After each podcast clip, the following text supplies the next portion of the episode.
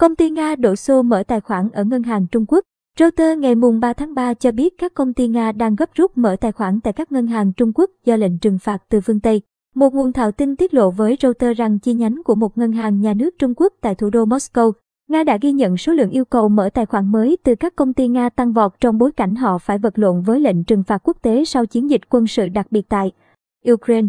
Trong vài ngày qua, 200 đến 300 công ty đã tiếp cận chúng tôi, muốn mở tài khoản mới, nguồn thạo tin làm việc cho ngân hàng kể trên.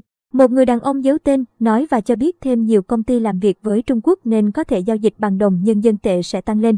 Các chính phủ phương Tây đang đẩy nền kinh tế Nga ra khỏi hệ thống tài chính toàn cầu, kêu gọi các công ty quốc tế ngừng bán hàng và cắt đứt quan hệ với Nga. Trung Quốc nhiều lần lên tiếng phản đối lệnh trừng phạt của phương Tây, cho rằng chúng không hiệu quả và khẳng định sẽ tiếp tục trao đổi kinh tế cũng như thương mại bình thường với Nga. Một số ngân hàng nhà nước Trung Quốc hoạt động tại Moscow bao gồm Ngân hàng Công thương Trung Quốc, Ngân hàng Nông nghiệp Trung Quốc, Ngân hàng Trung Quốc và Ngân hàng Xây dựng Trung Quốc. Tất cả đều không bình luận khi được Reuters liên lạc.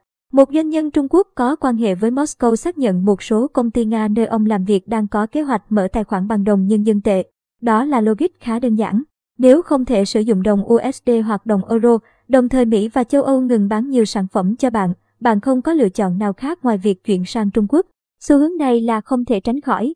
Khi ngày càng có nhiều công ty phương Tây từ bỏ Nga, những gã khổng lồ ở thị trường mới nổi như Trung Quốc sẵn sàng duy trì quan hệ kinh doanh với Moscow, làm nổi bật rạn nứt sâu sắc về cuộc khủng hoảng lớn nhất châu Âu kể từ sau Thế chiến thứ hai. Xu hướng đó có thể đe dọa làm mất đi sự thống trị của đồng USD trong thương mại toàn cầu. Tập đoàn vận tải FESCO lớn của Nga tuần này tuyên bố họ sẽ chấp nhận khách hàng thanh toán bằng đồng nhân dân tệ.